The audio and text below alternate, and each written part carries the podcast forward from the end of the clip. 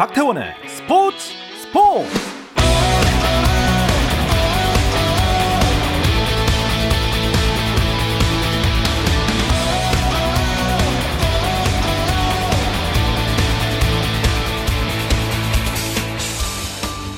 스포츠가 있는 저녁 어떠신가요? 아나운서 박태원입니다.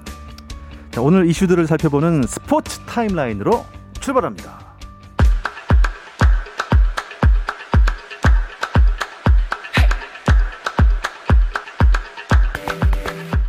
네, 먼저 프로야구 경기 상황부터 짚어드릴게요. 어제 KT에게 승리하며 선두를 지킨 SSG 오늘은 어떨까요?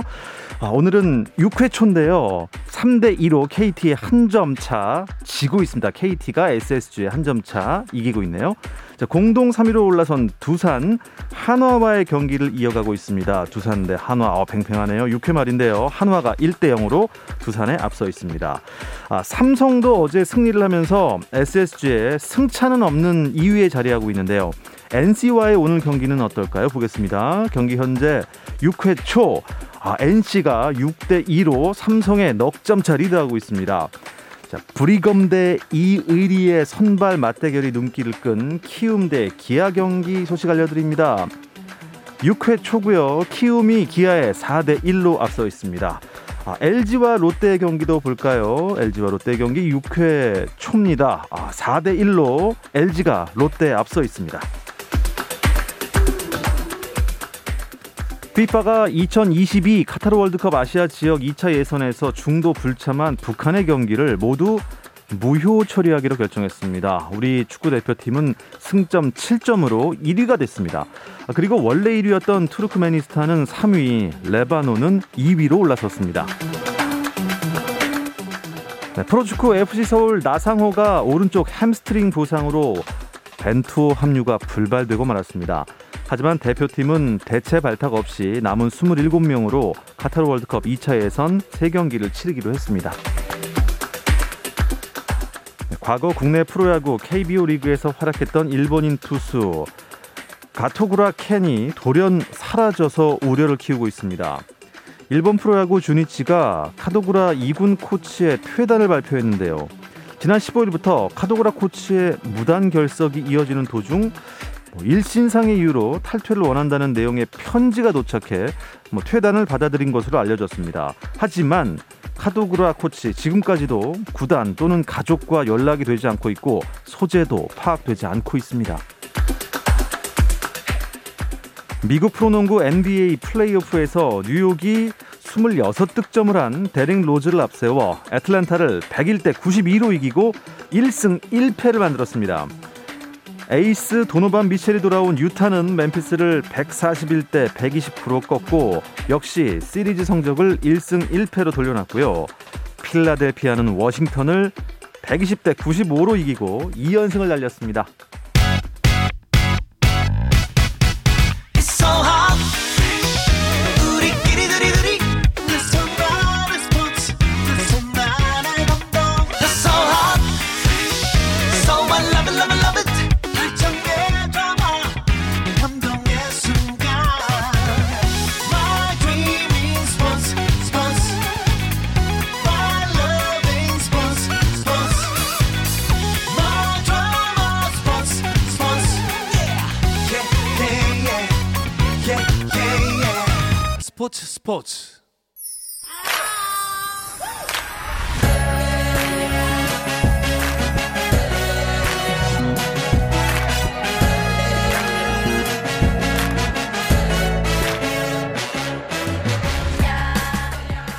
목요일에는 해외 축구 이야기와 함께하고 있죠.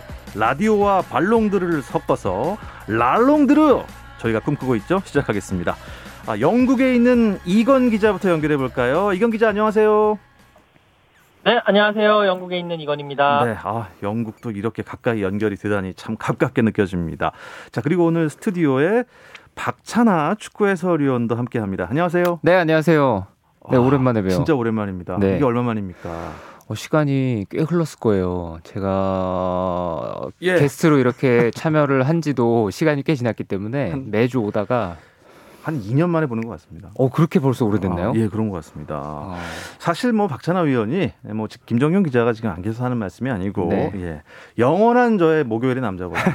저에게 축구란 것을 알려주시고 지금도 계속 지도 편달 중이신 마음속으로 그래서 더 반갑습니다. 아, 너무 오랜만에 봐서 또 좋은 얘기를 해주시는 것 예. 같은데 뭔가 클레이지 콰이 노래가 흘러나오고 이런 건 아니겠죠? 예, 아 글쎄요.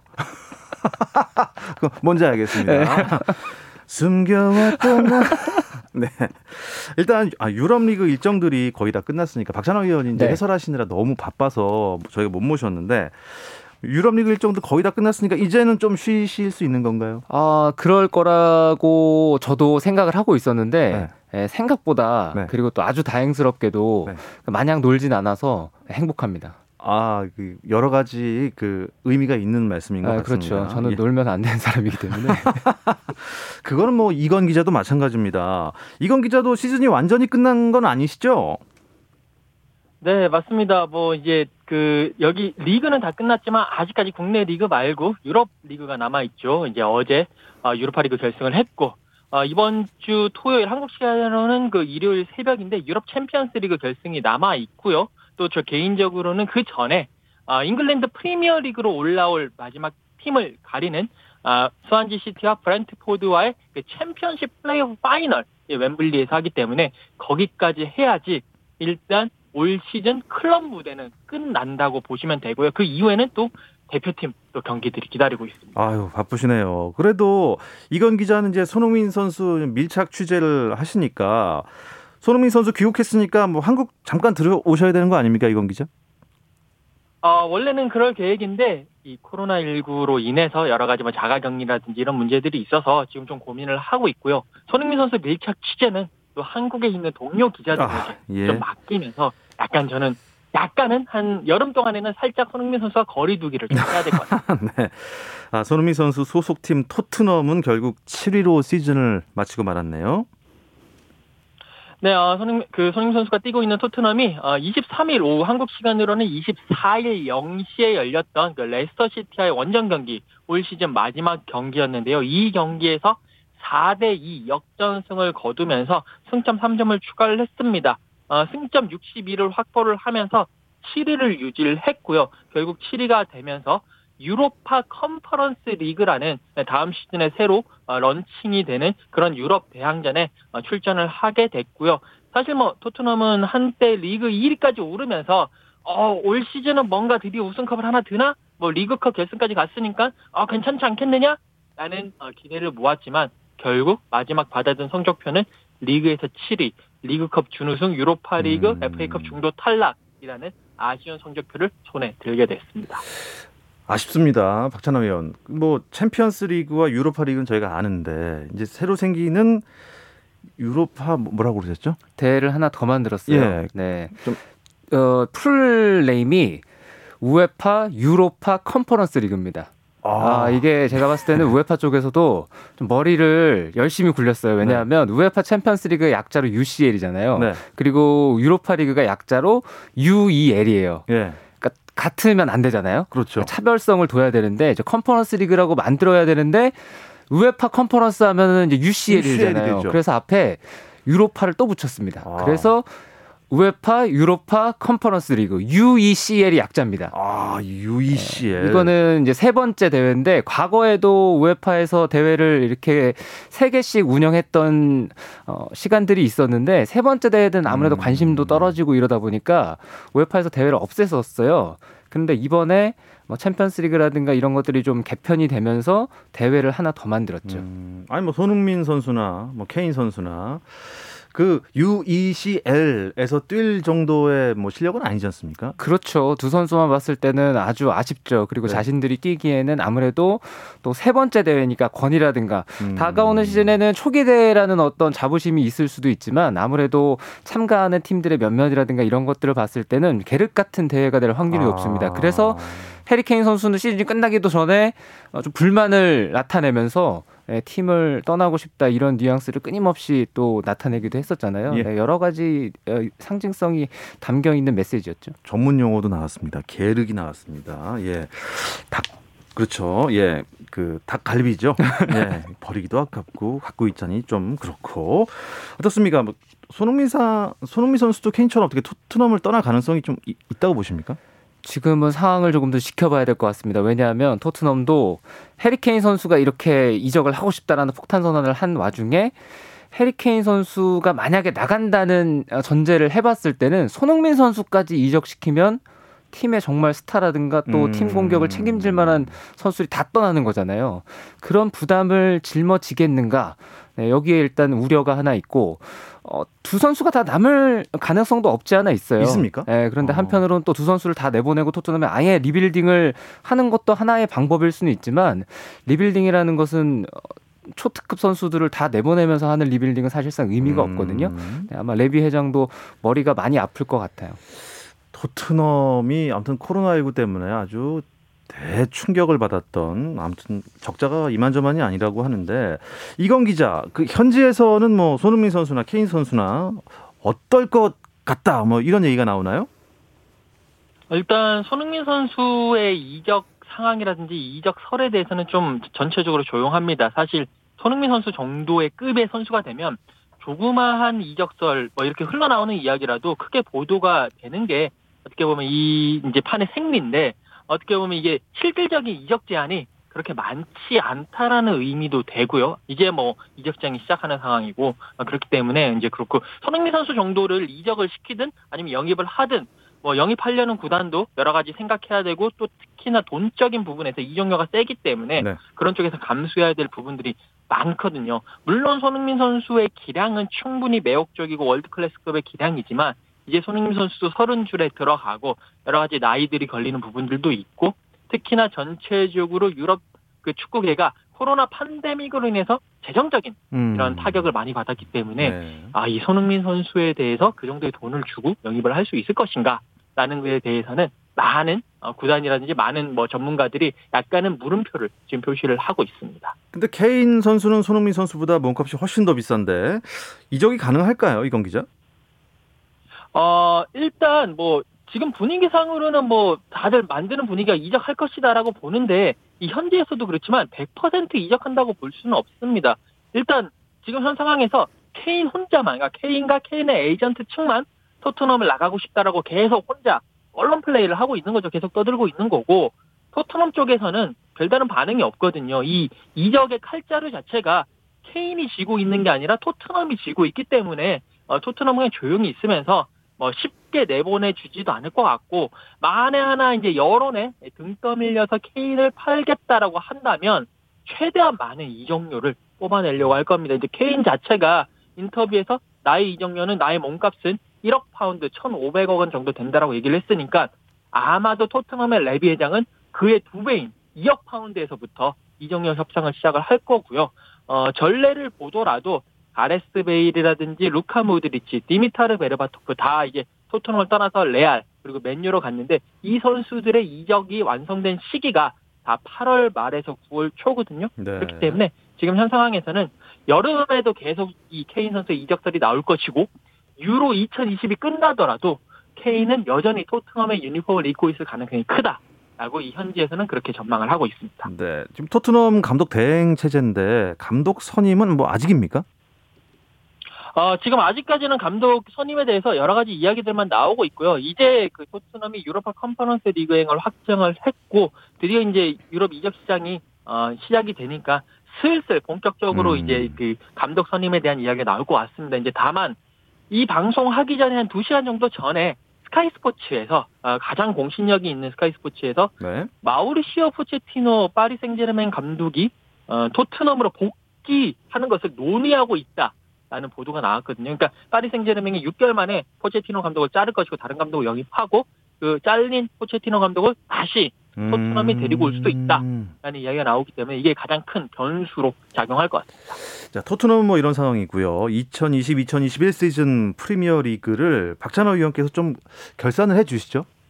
어, 우승팀은 맨체스터 시티가 우승 트로피를 가져왔습니다. 지난 시즌에 우승을 뺏겼었는데 과르디올라 감독이 이끄는 팀이 다시 한번 절치부심 이번 시즌 잘 준비해서 우승을 확정 지었고요. 네. 맨체스터 유나이티드가 2위였고 프리미어리그는 막바지로 가면 갈수록 챔피언스리그 진출권을 놓고 다투는 순위 경쟁이 상당히 치열했고 이 순위 결정이 38라운드 시즌 최종전에 가서야 결정이 됐습니다. 네. 특히나 네. 레스터 시티냐 첼시냐 리버풀이냐 이제 3파전이 끝까지 이루어졌는데 첼시가 마지막 경기를 졌어요. 아. 그러면서 자력으로 챔피언스리그를 올라갈 수 없는 상황이 되고 말았는데 토트넘의 최종전 상대가 레스터 시티였잖아요. 레스터 시티가 그 경기를 잡았다면 첼시를 이제 5위로 어, 밀어내면서 자신들이 챔피언스리그로 갈 수가 있었는데, 있었는데. 레스터 시티는 이번 시즌 FA컵 우승이라는 대업을 달성하기도 했습니다만 지난 시즌과 마찬가지로 마지막 38라운드에서 챔피언스리그 진출권 확보에 실패했습니다. 토트넘에게 패하면서 레스터 시티가 이번 시즌도 5위로 밀려나면서 유로파 리그로 나가게 됐고요. 웨스트햄도 분전하면서 열심히 싸웠습니다만 예, 마지막에 힘을 내질 못했어요. 토트넘은 네. 모두가 잘 아시는 것처럼 시즌 초반은 아주 좋았습니다만 예, 서서히 내려가면서 결국엔 7위로 시즌을 마감했고 아스널도 이번 시즌에는 좋은 어, 시즌을 보내질 못하면서 다음 시즌 아스날은 유럽 대항전이 없는 시즌을 맞이하게 됐습니다. 아 그렇군요. 그 뒤로는 뭐 리즈, 에버턴, 아스톤 빌라, 뉴캐슬 이렇게 있는데 아 그래도 첼시는 결국 4위가 된 거죠. 그렇습니다. 어. 첼시는 챔피언스리그 진출권을 그렇죠 순위로도 따냈고 만약에 다가오는 챔피언스리그 결승전에서 맨체스터 시티를 꺾고 네. 그러니까 4위 안으로 들어오질 못하고 만약에 5위가 됐는데 챔피언스리그 우승을 했다. 그래도 챔피언스리그는 나갈 음, 수 있었거든요. 하지만 네, 다가오는 때문에. 결승전에서 이제 부담을 좀 덜고 네. 네, 첼시는 마지막 한 경기를 칠 수 있게 됐죠. 예. 어, 이건 기자도 뭐 이번 시즌 프리미어리그 간단히 좀 평가를 해 주신다면요? 어, 뭐 경기력적인 측면 말고 외적인 측면에서 평가를 하자면 이 팬들의 힘을 다시 한 번 더 확인한 리그가 아니었느냐 좀 역설적인데 올 시즌 마지막 두 라운드 그리고 중간에 몇 경기 빼고는 전체적으로 올 시즌 프리미어 리그가 무관중으로 어, 진행이 됐습니다. 그러니까 홈 팬들의 응원이 없었기 때문에 어, 홈 팀이 승리한 경우가 144번, 어웨이 팀이 승리한 경우가 153번입니다. 그만큼 이제 사상 처음으로 어웨이 팀의 승리가 홈팀 승리보다 더 많은 시즌. 이 얘기는 팬들의 응원이 없었기 때문에 홈팀이 좀 힘이 떨어졌다라고 보시면 되고 리그 막판에 터져나온 유로피안 슈퍼리그 스캔들 이것도 결국에 팬들의 힘, 팬들의 강력 반발로 무산되면서 어, 전체적으로 역시 유럽 축구의 가장 큰 헤게모니는 뭐 구단주도 아니고 선수도 아니고 역시 팬들이 쥐고 있구나라는 음. 것을 한 번 더 체감한 그런 시즌이었습니다. 그렇군요. 자 이제 영국을 떠나서 독일 쪽으로 가보도록 하겠습니다. 이재성 선수가 속해 있는 어, 킬 있지 않습니까? 킬 무슨 킬이죠? 홀스타인 킬. 홀스타인 킬. 예, 네, 맞아요. 이름이 홀, 독특해서 저는 그냥 킬만 외우고 네. 있는데 이 킬이란 팀이 아직 1부를 한 번도 못 올라갔었던 네, 팀이죠. 못 올라갔죠. 근데 이번에 좀 희망이 생겼지 않습니까? 맞습니다. 어떻게 될 것 같습니까? 홀스타인 킬이 자력으로 1부 리그 어, 승격을 확정 지을 수도 있었어요. 계속 순항하다가 예. 홀스타인 킬이 이번 시즌에 그 코비드 때문에 자가 격리를 두 번씩 하고 리그 일정이 밀리고 막 이랬거든요. 아. 심지어 리그 막바지에도 네. 어, 선수들이 훈련하지 못하고 이제 격리하고 있다가 못 치른 경기들을 시즌 막바지에 2, 3일 간격으로 집중적으로 어, 치렀습니다. 네, 네. 그래서 홀스타인 킬이 승점을 많이 까먹었어요. 그래서 마지막에 3위가 되면서 그것도 마지막 경기에서 다름슈타트에게 패하는 바람에 네. 3위가 되면서 아이고. 분데스리가 2부는 1위와 2위 팀이 바로 승격을 하고요. 네. 3위 팀은 분데스리가 1부의 16위 팀과 홈앤 어웨이 승강 플레이오프를 해야 됩니다. 그래서 아. 두 경기를 잘 치러야만 올라갈 수 있는 기회가 주어지는데 오늘 새벽이었습니다. 한국 시각으로요. 홀스타인 킬이 쾰른 1부 리그 16위인 쾰른과 원정 경기를 가졌는데 네. 홀스타인 킬이 이재성 선수의 결승 어시스트에 힘입어서 1대 0으로 이겼어요. 아, 이겼어요? 원정에서요? 그렇습니다. 1차전에서 1대 0으로 승리했기 때문에 안방으로 돌아가서 2차전을 잘 치르면 승격할 수 있는 지금 절반은 넘어갔고요. 그리고 또 원정에서 승리한 것이 이제 중요했던 이유는 홈앤 어웨이로 치러지는데 원정골 가중치가 있습니다. 그래서 동률이 됐을 때 누가 아. 원정에서 골을 더 많이 넣느냐도 중요해지거든요. 예. 원정에서 한 골을 넣었으니까 홀스타인 킬러서는 마지막 90분이 중요해졌습니다. 네. 어, 유럽파들의 2020-2021 시즌도 이제 결산을 해봐야겠는데요. 잠시 쉬었다 다시 오겠습니다. 당신의 팀이 가장 빛나는 순간 스포츠 스포츠 박태원 아나운서와 함께합니다. 해외 축구 이야기를 나누고 있는 라디오의 발롱드르 랄롱드르 듣고 계시고요. 박찬아 축구 해설위원 또 영국의 이건 축구 전문 기자 연결해서 함께 하고 있습니다. 이건 기자 그 홀스타인 킬에 정말 어떻게 보면은 대단한 영웅 같은 선수인데 이재성 선수가 킬과 재계약을 할 수 있을까요? 어, 지금 일단 상황을 좀 지켜봐야 될 것 같은데요. 일단 이재성 선수와 홀슈타인 킬의 계약 기간은 이번 여름, 그러니까 마지막 이제 경기가 끝나면 끝납니다. 아. 어, 그리고 지금 이재성 선수에 대해서는 뭐 분데스리가 일부 리그 구단들도 뭐 호펜하임이라든지 이런 구단들이 계속 러브콜을 보내고 있고 프리미어리그 팀들도 보내고 있다라는 소식들이 있거든요. 어, 그런 상황에서 홀슈타인 킬도 만약에 이제 일부 리그에 승격을 하게 되면 이재성 선수와 다시 계약을 맺고 싶어 한다라는 이야기들이 있기 때문에 어, 상당히 좀 지켜봐야 될 것 같고 뭐 이재성 선수야 홀슈타인 킬에서 새 시즌을 뛰면서 101경기 22골 26도움을 기록을 했기 때문에 네. 어느 무대를 가든지 간에 충분히 자신의 몫을 해줄 수 있다고 봐야 될 것 같습니다. 네, 이재성 파이팅입니다.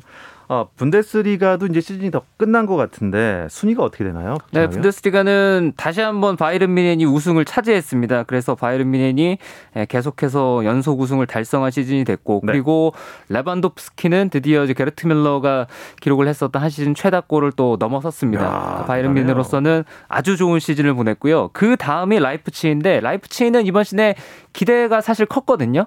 바이른 미넨을 꺾고 네. 우승을 차지할 수도 있는 가능성이 큰 클럽으로 또 평가를 받았습니다만 오히려 시즌이 끝났을 때는 바이른 미넨과의 격차는 승점이 13점 많이 차이가 났어요. 났고요. 예. 오히려 도르트문트의 추격을 마지막까지 받아야 됐습니다.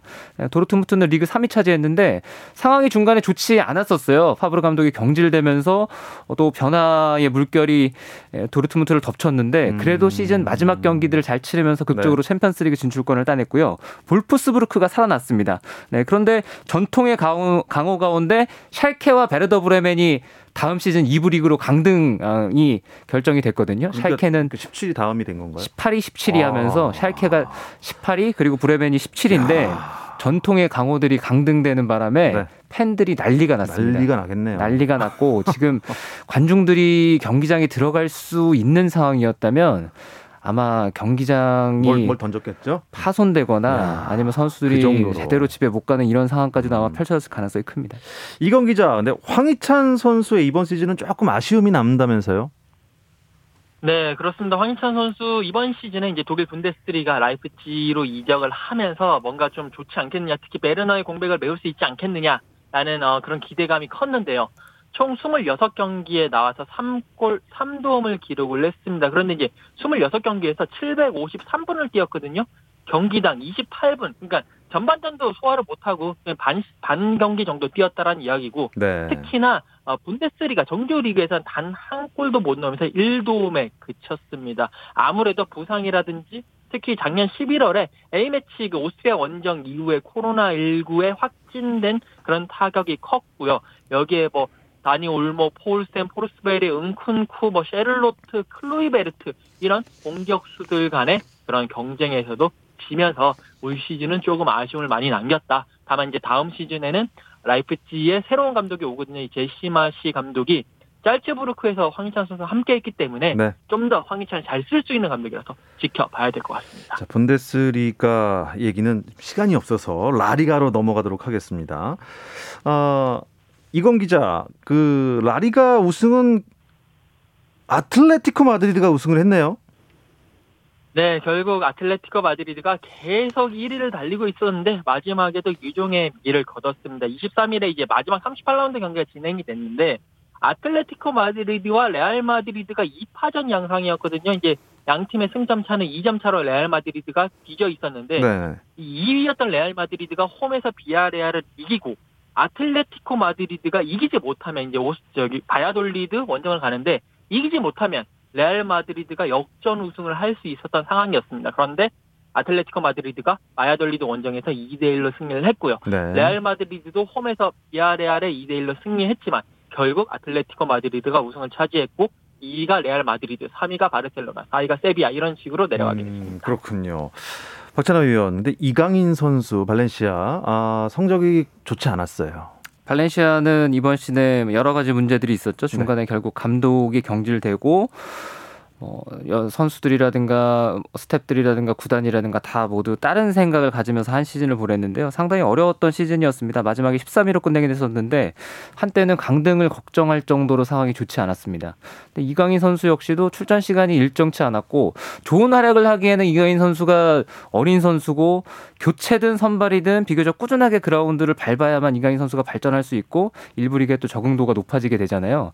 이강인 선수는 제가 봤을 때 이번 시즌에 출전한 경기에서 는 모든 경기에서 다 잘했다 이렇게 말하기는 어렵지만 네. 그래도 평균적으로 음. 이강인 선수의 놀라운 재능을 그라운드에서 보여주는 데는 성공했다 이렇게 평가를 하고 싶습니다. 네, 환상적인 기술 그리고 또 환상적인 킥을 바탕으로 해서 좋은 장면들을 꽤 많이 만들었고요.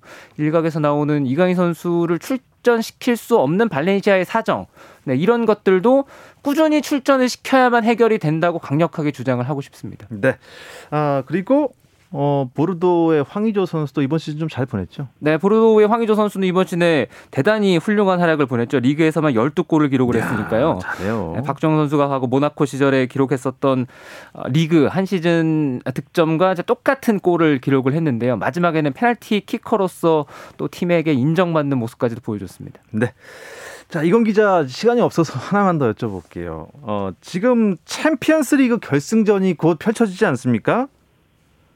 네, 맞습니다. 어, 29일 이제 이곳 시간은 토요일 밤 그리고 한국 시간으로는 일요일 새벽에 네. 맨시티와 첼시의 챔피언스리그 결승전이 펼쳐지는데 영국에서요. 맨시티가 승리를 하면요.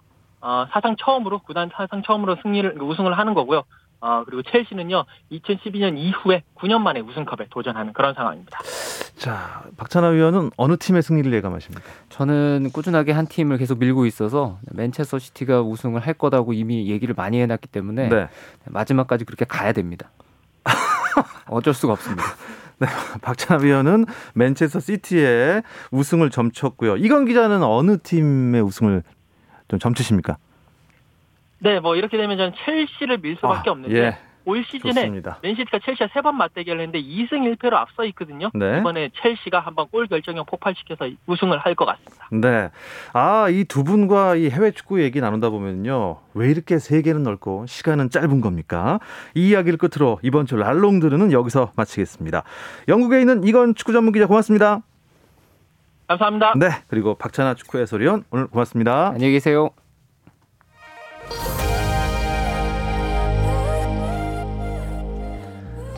오늘도 즐거우셨나요? 내일도 저녁 8시 30분에 찾아옵니다. 박태원의 스포츠 스포츠!